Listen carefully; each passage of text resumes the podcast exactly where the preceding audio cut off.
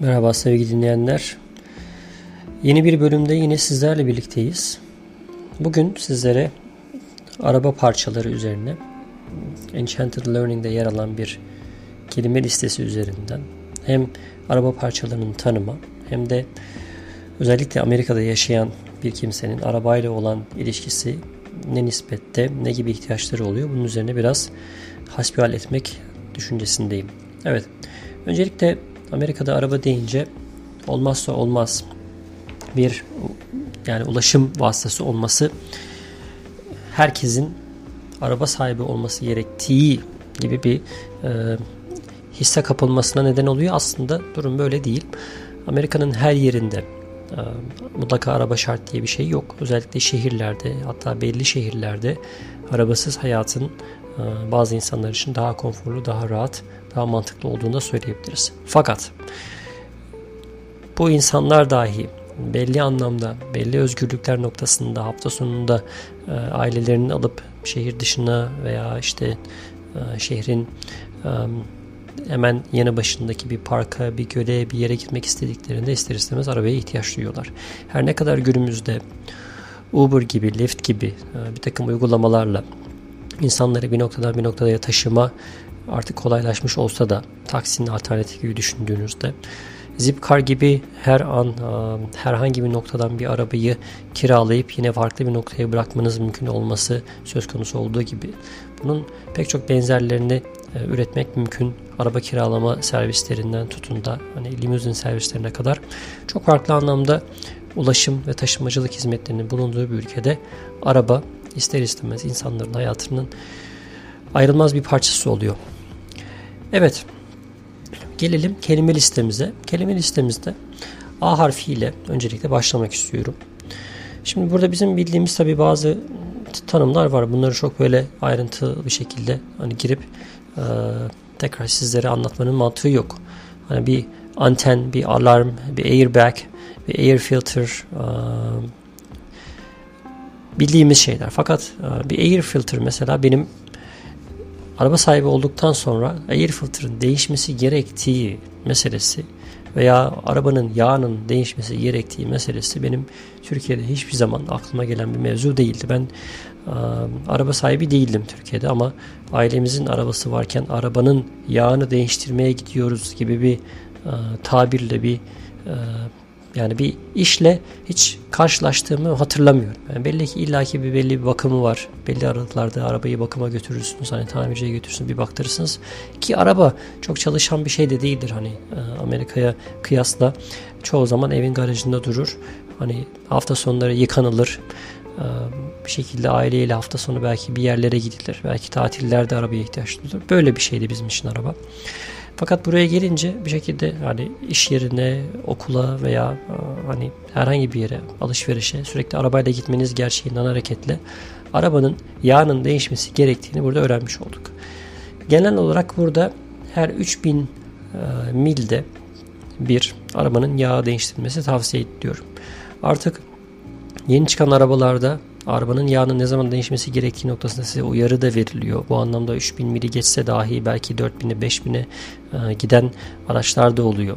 Hatta sentetik yağ kullanan araçlarda bu 5000 diye söyleniliyor ki bunlar da 5000'i aştığı da yine düşünülmüyor. Fakat arabanın yağı ile alakalı benim dikkatimi çeken şöyle bir nokta oldu. Geçtiğimiz günlerde burada bir tanıdığımız vasıtasıyla bir tamirciye yolumuz düştü. Arabanın yağını orada değiştirmeyi tercih ettik. Ve arabanın yağını değiştirirken tamirci bize özellikle Mobil marka ekstra performance dediği yağ türünden almamızı ısrarla tavsiye etti. Bu yağ türünün üzerinde 15.000 mile kadar arabanın performansını artıracağı yönde bir takım şeyler yazıyordu. Normal yağ değiştirme istasyonları Amerika'da çok yaygın. Sadece arabanın yağını değiştirme üzerine kurulmuş tamirciler var. Bunlar tabii yağ dışında bir takım böyle basit işlemleri de yapıyorlar ama böyle bir yere gittiğiniz zaman ucuz yağ kullanıldığı ve arabanın performansını düşürdüğünü, bu anlamda tercih ettiğiniz yağın da aslında araba performansıyla doğru orantılı olduğunda ilk defa duymuş oldum. Hani bir yağın bu kadar ciddi anlamda bir motora veya araca genel anlamda tesiri olduğunu düşünmüyordum. Bu da antiparantez, bilginiz olsun. Evet, A harfini geçiyoruz. B harfinde car seat, o da baby car seat olarak karşımıza çıkıyor. Bir başka unsur, arabalarla alakalı bilmeniz gereken. Türkiye'de de artık tabii car seat dediğimiz, yani çocuk koltuğu mu diyorsunuz artık, nasıl çevriliyor Türkçe'ye. Bunun olduğu evet, çocuk koltuğu, yani car seat burada yani yaygının ötesinde artık bir zaruret yani eğer çocuğunuzu car seat'e oturtmuyorsanız ciddi anlamda ceza yiyebilirsiniz. Hani güvenlik tabii her şeyden önce geliyor.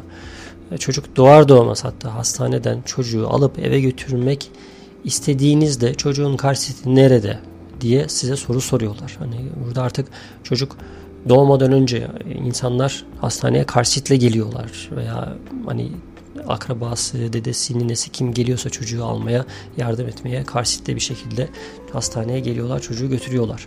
Bu anlamda önemli. Hani car seat'in önemini tekrar vurgulayalım. İster istemez tabii çocuk ölümlerinde, yani trafik kazalarında, ölümcül kazalarda bir şekilde çocukların, özellikle bebeklerin hayati tehlikeyle karşılaşmasını önleme anlamında önemli bir unsur. Bumper kelimesi var B harfinin altında. Burada eğer trafik haberlerini dinlerseniz gündüzleri veya başka zaman bumper to bumper terimini çok duyarsınız. Hani arabaların böyle dip dibe gittiği, yani trafiğin aşırı yoğun olduğu anlamına gelen bir ifade biçimi. B harfinde brakes diye bir şey var. O da fren anlamına geliyor. Burada da frenleri yine belli aralıklarda değiştirmeniz gerekiyor. Bu da tabii arabanın çok fazla kullanılmasından, aşınmasından kaynaklanıyor.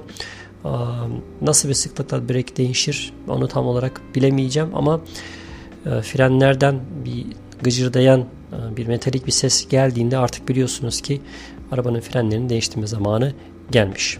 Evet, gelelim C harfine. C harfinde yine Amerika'ya has, belki de benim açımdan Amerika'ya geldiğimde duyduğum, öğrendiğim bir tabir cruise control. Bu da aracı, muhtemelen artık Türkiye'de de vardır. Hani bu noktada çok yeni bir şey gibi söylemiyorum ama Amerika'da benim dikkatimi çeken bir şey olduğu için cruise control da aracın belli hızda gitmesi, yani sabit hızda gitmesini sağlayan bir sistem. Her arabada olmuyor ama son çıkan arabalarda, özellikle 2010 ve sonrasında Amerika'da hemen hemen bir standart gibi bir şey denilebilir. İlk geldiğimiz zamanlarda cruise control olan araçlar bizim için bir nevi lüks gibiydi. Yani uzun yolculuklara çıktığımızda o cruise control'u var, hani yolculuk çok zor geçmeyecek, cruise'u alacağız, yolun sağına çekeceğiz, 60-65 saatte mil hesabı bir sabit hızla yolculuk edeceğiz diye kendi aramızda konuşurduk. D harfine geçince bakıyorum şöyle, hani dizel motor meselesi var. Hani Türkiye'de de dizel araçlar var.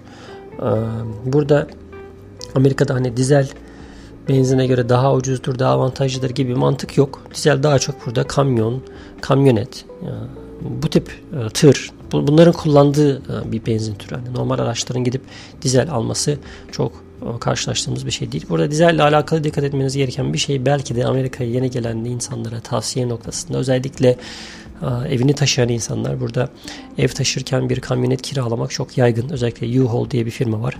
Onun kamyonetleri bazen büyük olanları, büyük modelleri dizelle çalışabiliyor. Yanlışlıkla normal benzin yüklemeyin, dizel mi değil mi diye. Zaten benzin kapağına gittiğinizde orada bir ikaz mutlaka koymuş olacaklardır. Buna dikkat etmek lazım. Evet. E harfinde engine motor anlamına geliyor. Yani arabanın en önemli parçalarından biri. F harfi, burada fuel'dan bahsedilmiş. Genel olarak her ne kadar fuel international bir tabir olsa da benzin anlamında Amerika'da daha çok gas. G harfinde böylelikle geçmiş olacağız. Gas benzin karşılığı olarak kullanılıyor. GPS tabii son zamanlarda araçlarda olmazsa olmazdan birisi. Artık yeni araçlar, özellikle bilgisayar donanımlı araçlar kendinden GPS'li geliyor. Ekstradan bir GPS aleti almanıza gerek kalmayabiliyor. H harfinde araçlarla alakalı handbrake, el freni, horn, arabanın kornası, hybrid de yine hibrit araçlar. Bildiğiniz üzere hem elektrikli hem gazlı çalışan araçlar. I, C, K harflerinde çok fazla bir şey yok. L harfinde license plate olayı var. License plate meselesiyle alakalı olarak benim dikkatimi çeken bazı eyaletlerde araçların ön tarafına, ön tamponuna plaka takmak zorunlu değil. Bazı eyaletlerde zorunlu. Bazı eyaletlerde bir plaka verirlerken bazı eyaletlerde iki plaka veriyorlar. Bunun sebebi bazı eyaletlerin bunu kendi yasalarında bu şekilde geçirmiş olması ve düşünce olarak, mantık olarak araç, eğer bir aracı, bir polis aracı eğer birisini takip ediyorsa arkadan göreceği için arkadaki plaka yeterli, öne plaka takmaya gerek yok mantığından hareketle böyle bir şey çıkarmışlar ama dediğim gibi eyaletten eyalete değişiyor. License plate meselesi böyle. M harfinde moonroof, üstü açık arabaların hani o üstü açılan kısmına verilen isim. Manual transmission, normal Türkiye'deki yaygın olan vites biçimi manual. Otomatik Amerika'da daha çok yaygın ama yine Amerika'da da manual transmission arabalara denk gelmek mümkün. O harfi ne gelince oil'dan bahsetmiş olduk. Artık tekrar onun üzerinden konuşmaya gerek yok. P harfinde power window switch, bu araçların ön koltuklarında genelde oluyor. Camı açıp kapatmak için otomatik, yani düğmeye bastığınızda, camın açıldığı düğmeye bastığınızda, kapandığınızda kullanılan mekanizmaya power window switch deniyor. Passenger seat, yanınızdaki aracı sürmeyen kişinin oturduğu yer. Bunun dışında parking lights var. İlgimizi çeken park halinde yanan ışıklar, farlar diyebiliriz. R harfinde radio var, rear window, rear view mirror, arkayı gösteren aynalar. Onun dışında roof, arabanın çatısı, radiator, radyatörü. S harfinde seat belt, kemerler. Kemer takmak artık burada hayatın bir parçası, yani araba kullanıyorsunuz, kemer takacaksınız. Önde de arkada da kemer takmak zaten hani trafik güvenliği anlamında önemli bir şey, fakat bunun yanında polislerin artık hani tahammül etmedikleri bir şey. Yani kemer takmayıp, yani belki şöyle düşünmek lazım, yani Amerika'da en azılı suçlu dahi hani bu adamlar gangster, belki ne bileyim çete, başka bir şeylerle uğraşıyorlar. Hani ne bileyim polis bunların peşine düşüyor ama bunlar bile artık bir şekilde kemerini takıp seyahat ediyorsa yani demek ki bunda bir şey var demek lazım. S harfi, S harfinde bayağı bir kelime var. Seatbelt'ı konuşmuştuk zaten. Speaker, araçtaki hoparlörler. Onun dışında steering wheel, aracı kullandığınız direksiyon. Bazen sadece wheel olarak da geçebiliyor. Sunroof, yine yukarısı aracın üst tarafının açılıp kapandığı yer. T harfinde tailgate meselesi var. Benim bildiğim tailgate araçların birbirlerini hani peş peşe, dip dibe takip etmeleri meselesi. Tire, tekerlek. Bunun dışında trunk, aracın arkasındaki bagaj anlamına geliyor. Turn signal da yine dönmek için verdiğiniz sinyal lambaları. Evet, U harfinde unleaded gas var. Unleaded gas da kurşunsuz benzin. Ben yine, bu da ayrı bir şey. Arabayı ilk aldığımda Amerika'da, yine komik bir hatıra diyelim.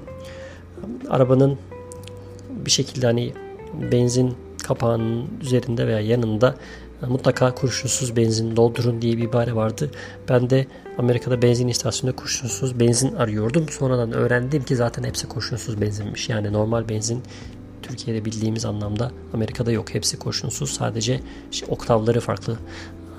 Burada çeşit çeşit kurşunsuz benzinler var. Benzin olayına girmişken aslında şöyle bir şeyden de söz etmek lazım. 3 çeşit benzin oluyor genelde Amerika'da.